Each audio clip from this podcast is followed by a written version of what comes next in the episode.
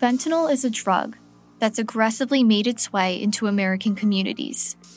It's becoming more and more common to know of someone, or even worse, to be someone whose life is touched by the drug in one way or another.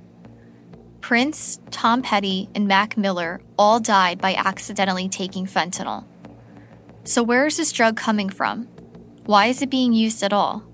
And how could something so lethal and so addicting make its way into our homes, no matter the demographic or region, with such ease? Um, I actually went undercover into a pair of Chinese drug operations, and I was pretending to be a drug dealer. Well, once those opioids hit your system, you know, when I started really getting into substances, that's when, I, you know, I, I sort of, like, took off. And, of course, I ended up on heroin. So.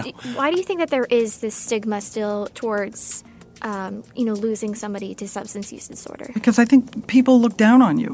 Your child died from an overdose. Um, he must have been a bad kid. You must have raised him wrong. Unless it's touched them, really touched them, unless they know somebody, they're just they're just going to be ignorant to it. The opioid epidemic is kind of the, like, buzz phrase everyone hears, but I, I refer to it as an overdose crisis. This story goes inside the big business behind America's most deadly drug.